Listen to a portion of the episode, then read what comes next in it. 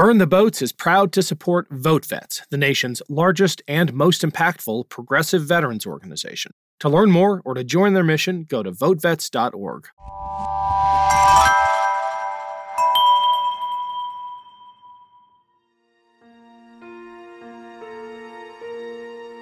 When I'm in the community and I'm talking about um, crossing paths with people, first and foremost, you've got to meet folks where they are.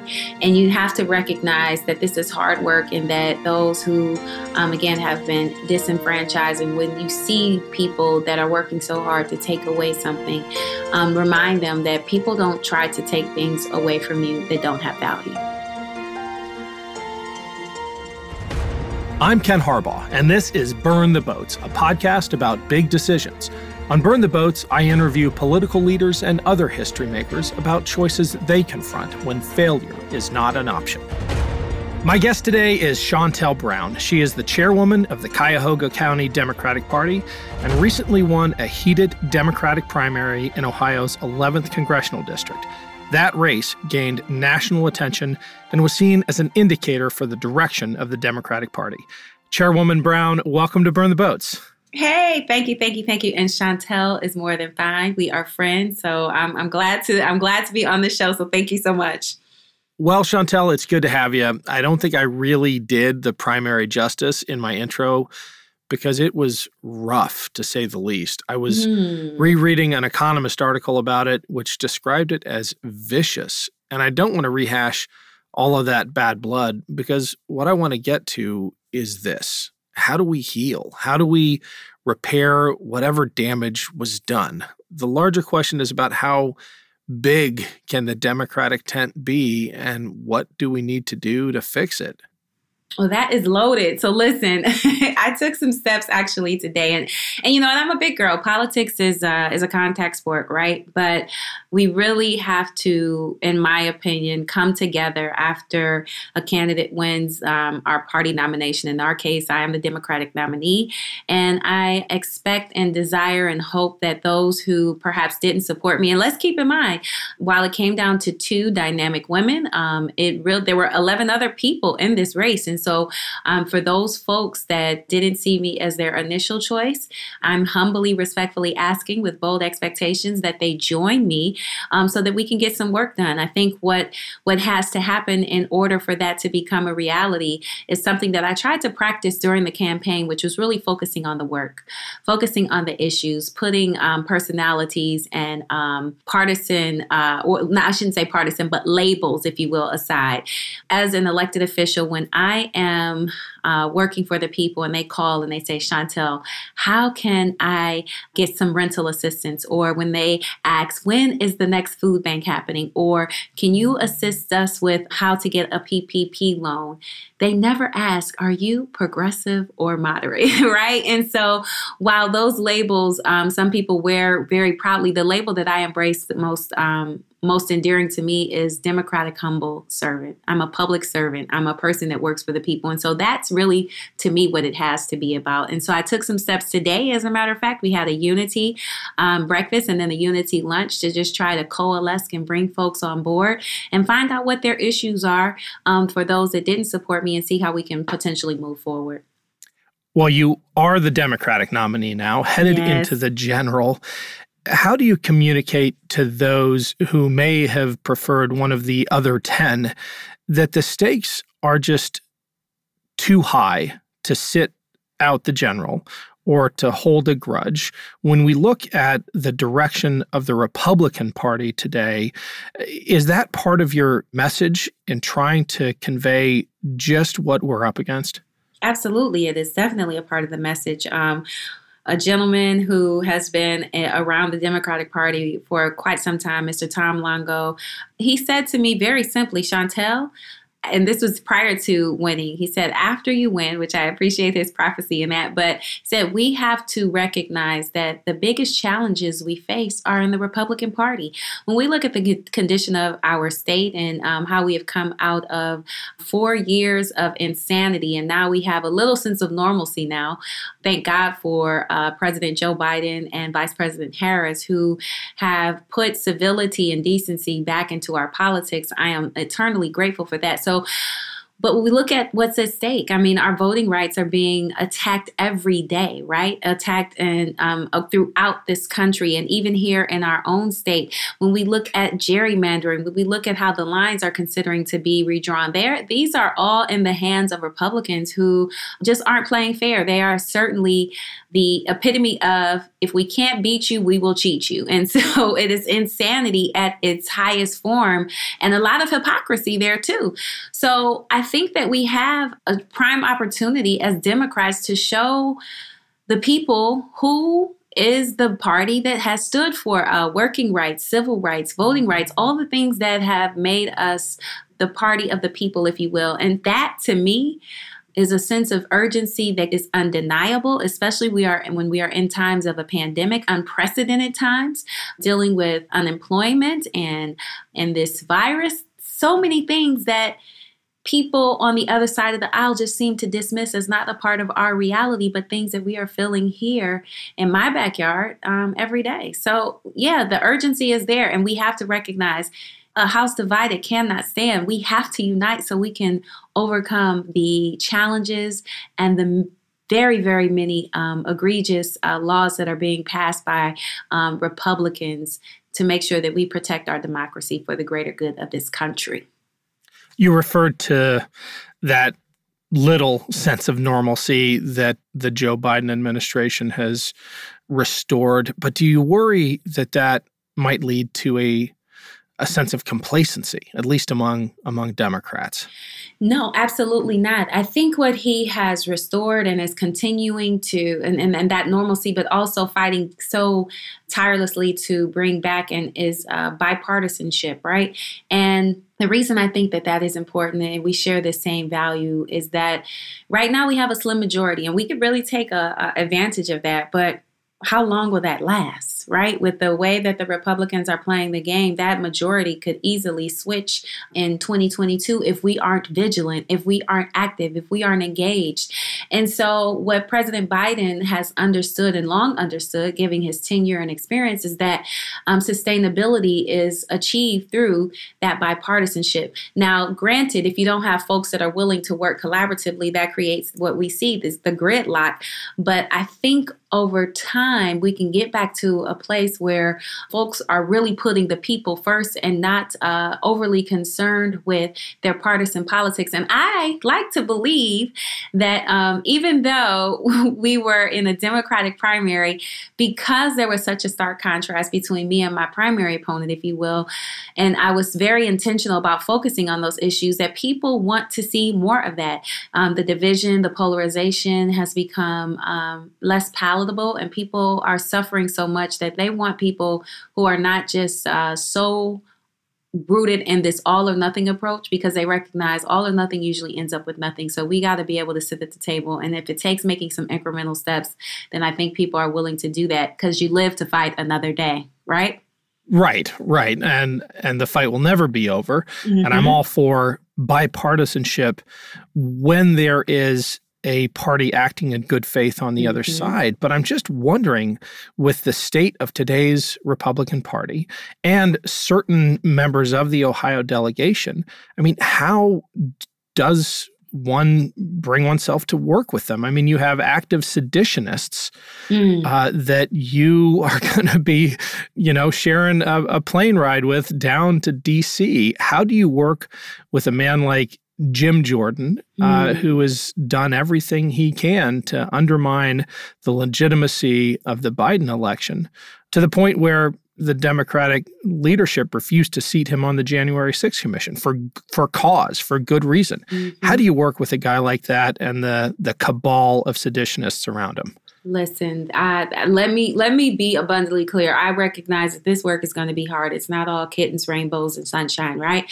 Um, but I also recognize there's no cure for those who are willfully ignorant and those that just do not want to work towards a better and brighter future for everyone. The beautiful thing, or the thing that at least encourage me, encourages me a little bit, is that in Congress there are 435 people, and you need 217 to agree with you to get something passed. So I'll be hyper focused on the 217s. The the name of the game is addition. So I'm hoping that um, we can get some folks that will hopefully recognize the importance of the great work that, that's being proposed by this administration, who's willing to make some investments, once in a lifetime investments, to reverse course on decades of uh, deteriorating and declining infrastructure that is much needed. The bridge, the 480 bridge that we that we enjoy, it is not a Republican bridge, it is not a Democratic bridge, it is a bridge that we all need to get from one side of the city to the other. And so, because of that, um, you know, we have to make sure that we are putting people in a position to be able to be prosperous and safe. And, and that to me goes beyond our partisan politics. So for those who are again unwilling to um, that are so loyal to a man or a party that they are willing to even sacrifice themselves, I recognize that's somebody that I probably won't be able to work with. But I'm hoping that there are many more who share my same value and love and principles as it relates to being a public servant. And hopefully we can we can make find some common ground and get some things done from there. Well, I hope you're right, and I hope there are enough of them. But we're going to talk about the diverging trajectories of the Democratic Party and the Republican Party. Because at the same time that you won your primary, signaling a path of moderation and hope for bipartisanship, in a nearby congressional district, the full on MAGA candidate won the Republican nomination in the Ohio 15th, which signaled exactly the opposite trajectory for the Republican Party. Are you paying attention to that yet? I know you've got to mm-hmm. win the general mm-hmm, and mm-hmm. and it's not your job to understand the Ohio 15th and everything that's going on in other districts, but do you worry that something really sinister is happening within Republican Party politics that is going to make it really tough to bridge the gap once you're in DC. I do worry a little bit. I am again. I, I recognize it. All, it isn't. Uh, this job is going to be hard. It's going to come with its own set of challenges, and that um, you have folks that are seeking to no longer even um, run for office because they they I guess perhaps maybe see the writing on their wall, um, i.e., Senator Portman, you know, who you know, we disagree on a lot, but at the same time, you know, he sees some things happening. Um, and so for me, I know that I believe that there are still some folks out there that are like him that aren't willing and ready to just throw in the towel. But it is, um, it's a crazy dichotomy. I mean, you know, for me to be in one race and the, the way that the, the turnout was, and then to see in 15, you've got such an extreme.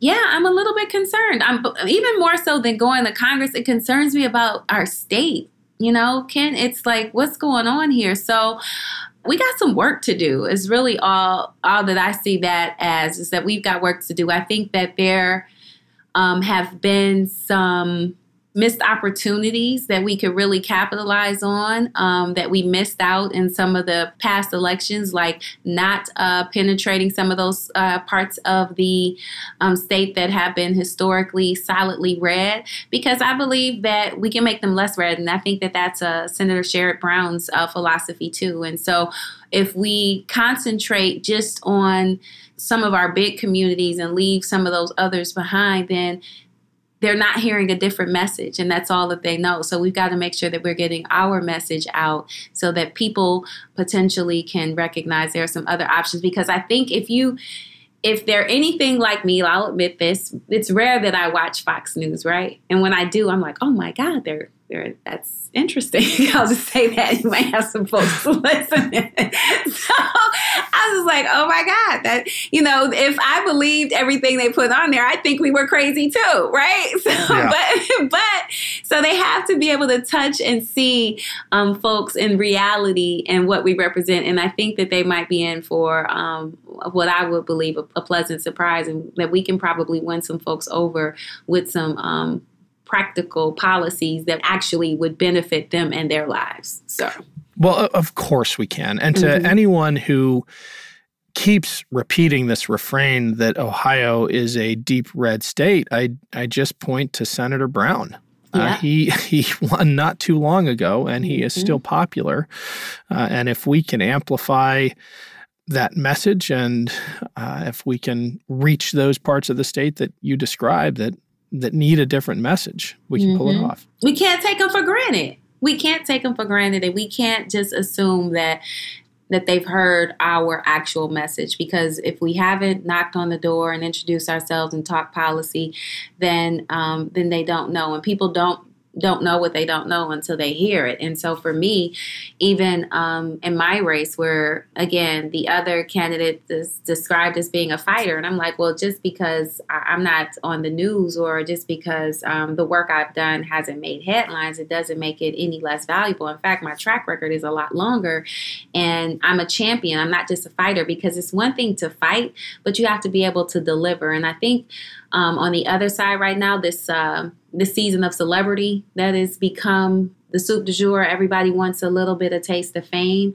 and wants to. Uh, you know, have their name in headlights, it has really hindered us from getting some real work done. So we have to get back to the basics and um, and the ground game and grassroots and really making sure that we're touching people, meeting them where they are, and I think once we get back to those things and not uh, being hyper focused on, again, the things that might get you a couple likes on social media or may, or trying to go viral, but really focusing on people, then we have a better shot. And that's the formula of my friends. Uh, again, Tim Ryan and, and Senator Sherrod Brown, they've done it well and they've done it repeatedly.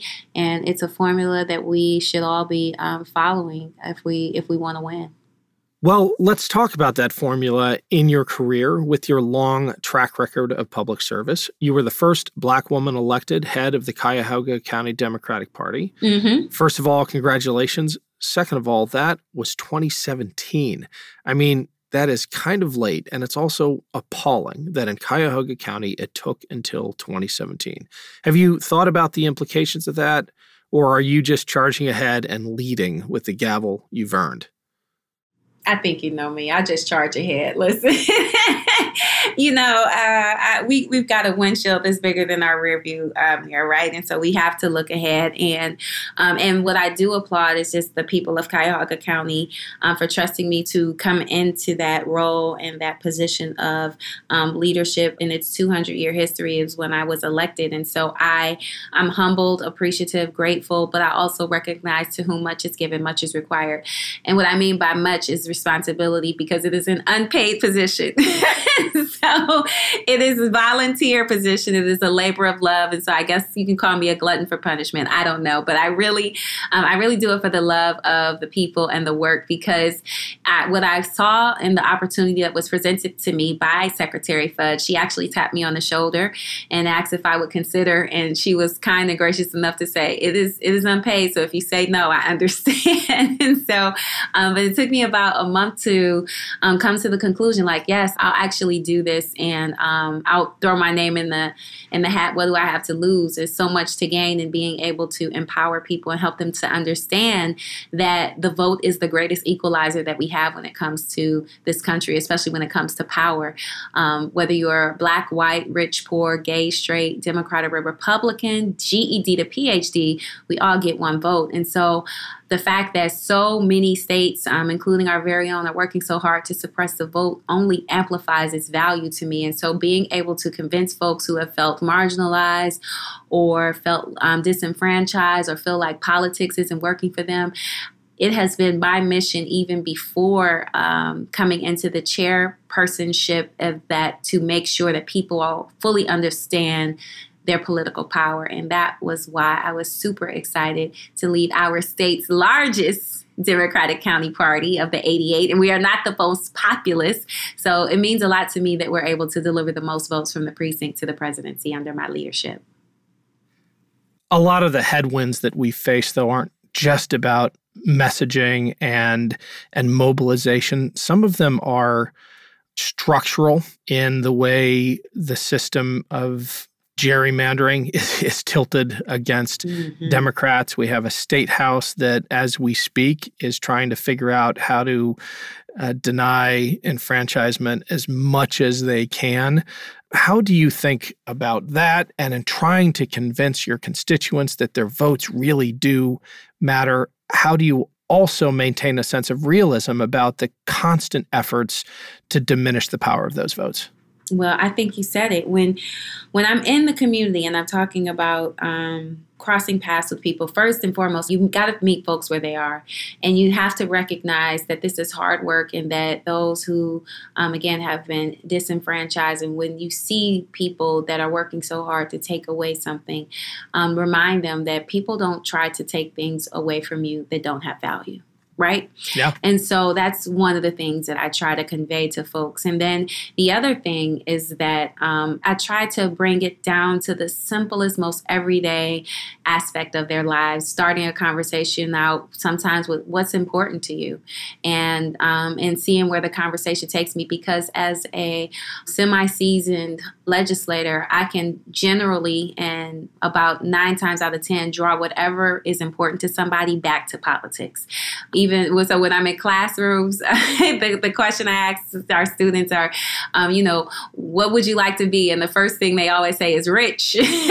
so, you know, that isn't a career, but what we do uh, tie our, our wealth to are our taxes, how we make money, um, investment opportunities, how much you can make, how much you can charge. All of that is decided by somebody in government. And so that's why I try to make it something that they can stop and think and say, oh my gosh, you know, this is really having an impact on my life. You know, um, with the, the stimulus checks that came out, many people were quick to provide their information so they could get a stimulus check, but too many were unwilling to do the same thing so we could be counted in the census. So helping people to understand the connections and the correlations, how we now have lost a seat because we didn't have enough people counted in the census, just bringing those lived examples that they can see, touch, and feel in their everyday life and how it closely is tied to politics and elected officials that represent them that they may not even know exist. One of the things that I um, was disappointed to learn when I came became party chair was how few people knew what our elected officials' roles were. And so I took it out of my own spare time to just create what I ended up calling a voter guide, where it was created in um, a nonpartisan fashion where it identified every office, in, including the president, um, although he wasn't on the midterm, but it included every office that was going to be on the midterm ballot. No names, just the office. So it went from president to um, U.S. senator down to Congress to governor, um, lieutenant governor, senator, state senator, state rep, Secretary of State, Auditor, Attorney General, and I identified about three three to four things that were their key responsibilities so that people could know what they should expect from these individuals that we do an amazing job of telling them who to vote for but not such a good job of telling them how um, they impact their everyday life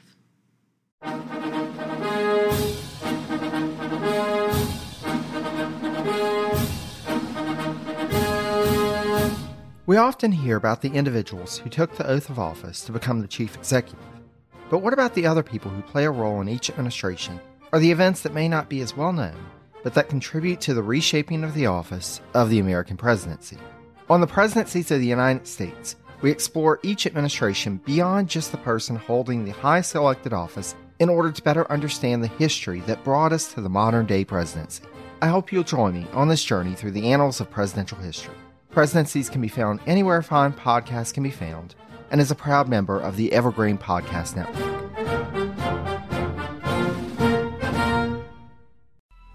Coming up on 5 Minute News, I'm Anthony Davis.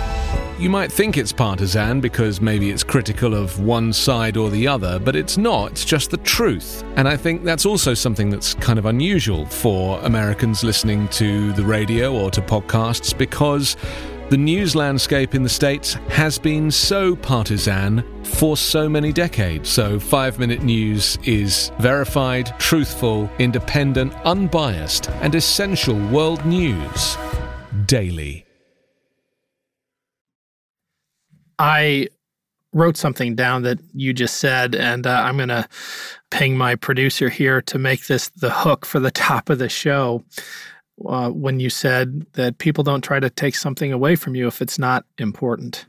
Mm-hmm. I think that sums up the entire get out the vote effort and the entire Democratic Party project going into 2022. Um, our, mm-hmm. our power is only there, it's only relevant if individuals uh, exercise it. That's right. I want to get a little bit of the the backstory because your passion about politics is just so obvious in hearing you talk about it. And your journey started uh, relatively young, but if I heard you right, I think you quoted one of my favorite New Testament passages, Luke 12:48, which says that from those to whom much has been given, much will be mm-hmm. demanded.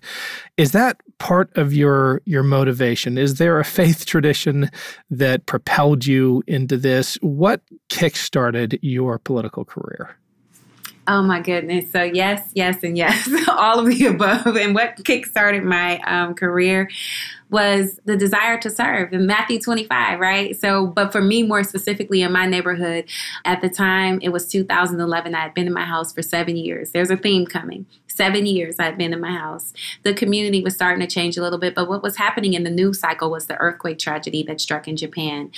And because I'm surrounded by seniors and retirees, and they have had, um, we have this relationship where they've treated me like their very own and I have a heart for people. I wanted to know where would we go in the event of an emergency?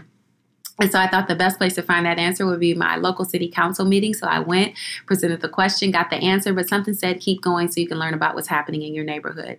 Well, like many of our communities, things were good, but there was room for improvement. So rather than complain, I'm a person that believes in being the change that you want to see. And so I decided to run and run for city council. And as I was introducing myself to my neighbors, uh, they were not shy about pointing out issues that have been going unaddressed. So they said, you know, what can you do about this tree branch that needs to be trimmed? What can you do about these sewers that need to be cleaned? These potholes that need to be filled? So I said, well, let me see what I can do.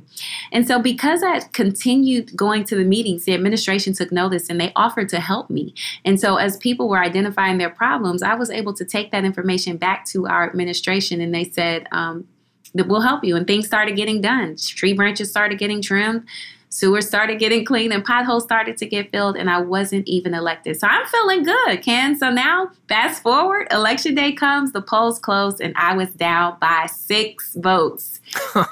six votes. I'm like, okay. So, you know, I'm like, okay. Um, my faith was really tested. I'm like, okay, God, I trust your infinite wisdom. This must not be for me. I was actually convinced I would never run for public office again. I was down, but not out, disappointed, but not devastated. I figured, okay, I'm getting things done. I don't need the title. I'll just keep doing what I'm doing.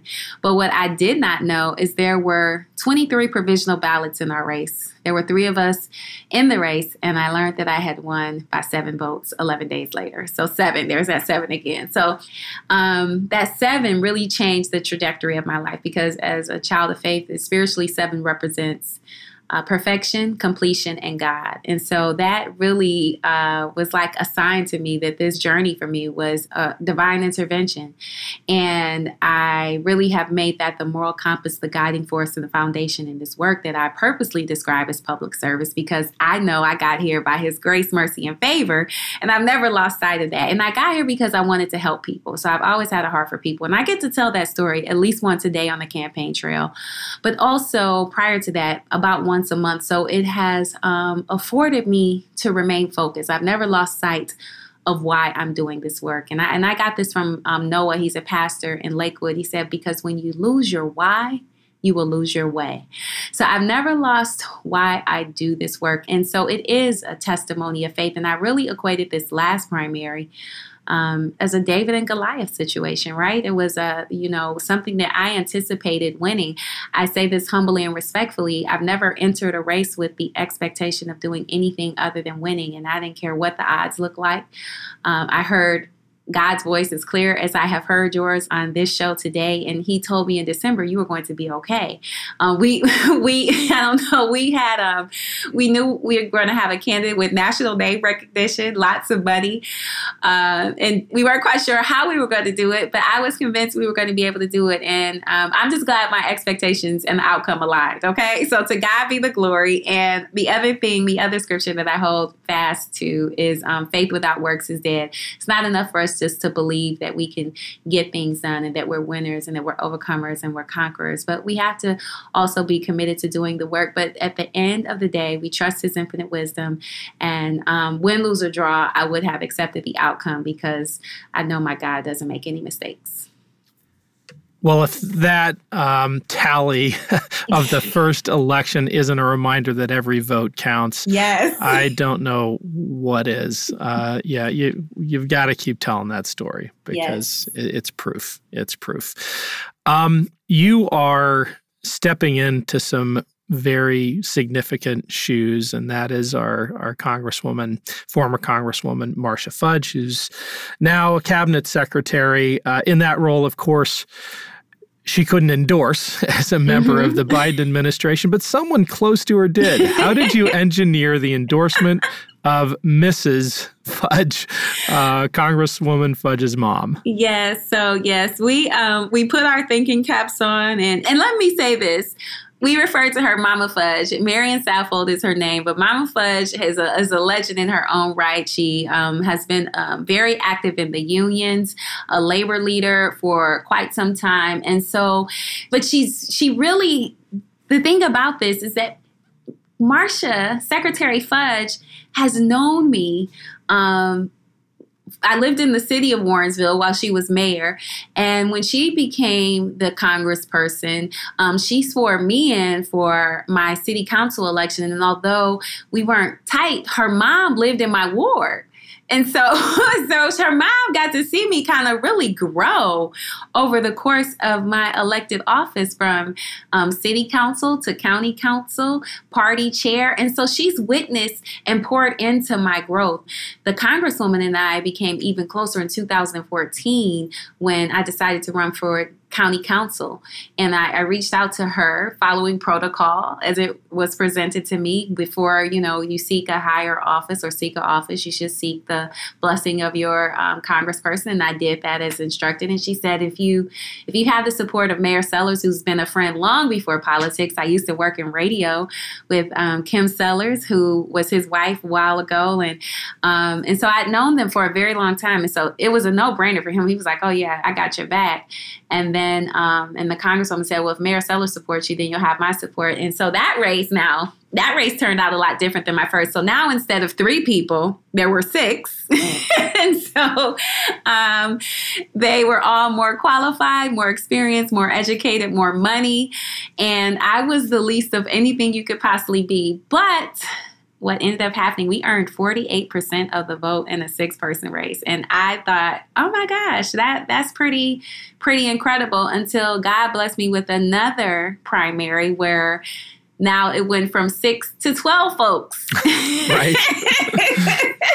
and we ended up, I think, with 54% of the vote in that race. And so um, I attribute all that to hard work. But yes, Mama Saffold, Miss Fudge, as many people refer to her, um, watched me grow. And so she was happy to do it. And we knew that we didn't want to um, put uh, Secretary Fudge in any more hot water because I don't know if you remember, she, um, one of her very first press conferences, I think it was her first press conference, a reporter asked about our friend Tim Ryan and um, about him running for Senate. And because she's so accustomed to, you know, being unabashedly and unashamed and proud with, about her party politics. She said, "Yeah, and I think we can win this thing." And so, even just that, I think we can win this thing.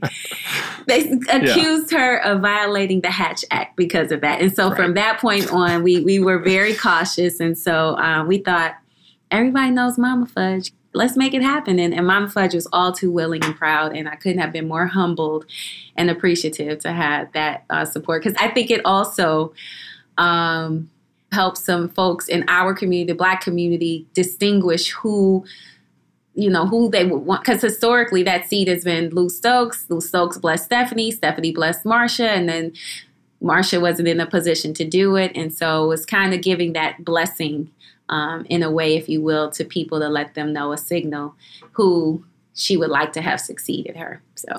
Well, it was a great ad and uh, and even better politics. Um, well done. We end every episode of Burn the Boats with the same question. Uh, Shontel, what's the bravest decision you've ever been a part of? Ooh, I think this running running for for public uh, office is a brave decision, and you know what that's like.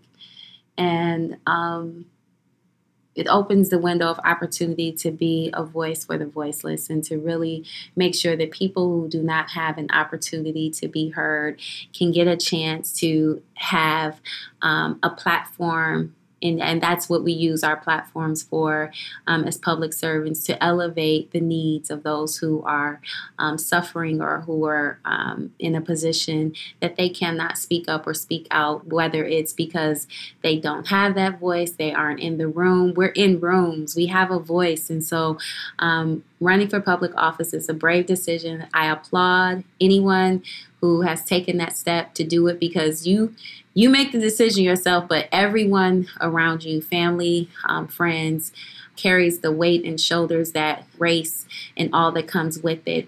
And so it's not only um, sometimes a brave, a little bit selfish in a way because you don't always know some of the obstacles that you will run into or those challenges. But um, when you have people, especially those that come knocking at your door, send you uh, mail pieces, text or call, and they're Democrats. Embrace them because we need more good folks doing this great work called public service. So I would say that would be my bravest decision. Well, I got to ask one more question then. Are uh-huh. you going to make uh, good trouble for us down in D.C.? You better know it. Just like John Lewis, I plan to make a whole bunch of good trouble, and I've already gotten started. So um, we, we don't take anything for granted. I want to remind folks um, vote in every election. Again, um, we have uh, we have our general election is still on the horizon. Um, the biggest hurdle is already behind us, but I don't take anything for granted. So I just want to thank you for giving me an opportunity to talk to your audience, and hopefully they got a chance to know me a little bit better and got to. Uh, hear about some of the hard work that I've been doing and that we will have to continue to do. And you know, you're a friend, you're my brother, and I look forward to working with you, um, not just now, but long, long, long time in the future. Thank you, Shontel. It's been great having you. Thanks again to Shontel for joining me. You can find her on Twitter at, at Shontel M. Brown, and you can learn more about her house campaign at shontelbrown.com. If you enjoyed today's episode of Burn the Boats, please rate and review us on iTunes. It really helps other listeners find the show. Thanks to our partner, VoteVets. Their mission is to give a voice to veterans on matters of national security, veterans care, and issues that affect the lives of those who have served. VoteVets is backed by more than 700,000 veterans, family members, and their supporters. To learn more, go to votevets.org. Burn the Boats is a production of Evergreen Podcasts. Our producer is Declan Roars, and Sean Rule Hoffman is our audio engineer. Special thanks to Evergreen executive producers Joan Andrews, Michael DeAloia, and David Moss. I'm Ken Harbaugh, and this is Burn the Boats, a podcast about big decisions.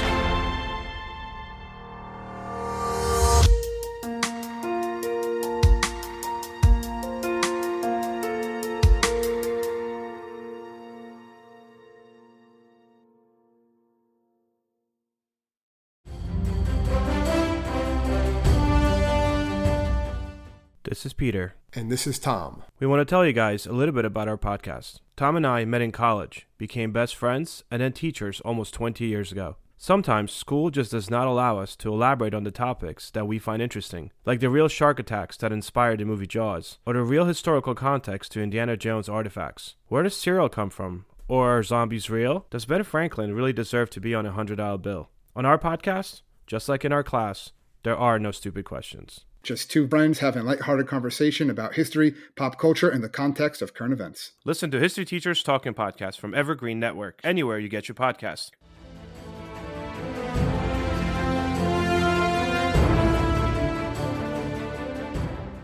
This podcast was produced with the support of the Ohio Motion Picture Tax Credit and in partnership with the Ohio Development Services Agency.